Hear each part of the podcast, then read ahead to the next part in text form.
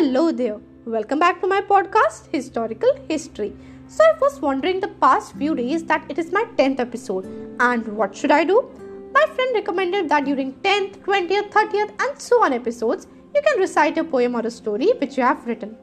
Maybe a Q&A session will also work, I wondered. So inspired from her, I thought in today's special 10th episode, I will recite my poem which I had written long back in June 2020. So let me start. The title of my poem is The Hillside Voice. Once upon a time, I went to the hills, having my grandmother in front and me standing behind. I saw some flowers red and blue, some smelling wonderful, while others stinking. I heard a voice or so.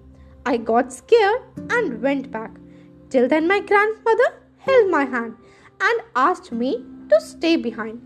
She checked if there was something and asked me to come in front.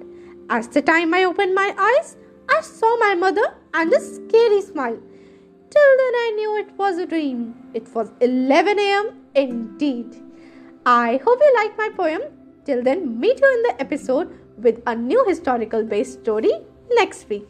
Also, if you want to recommend an historical story or even to me, you can do it by sending your voice messages. So thank you so much and bye.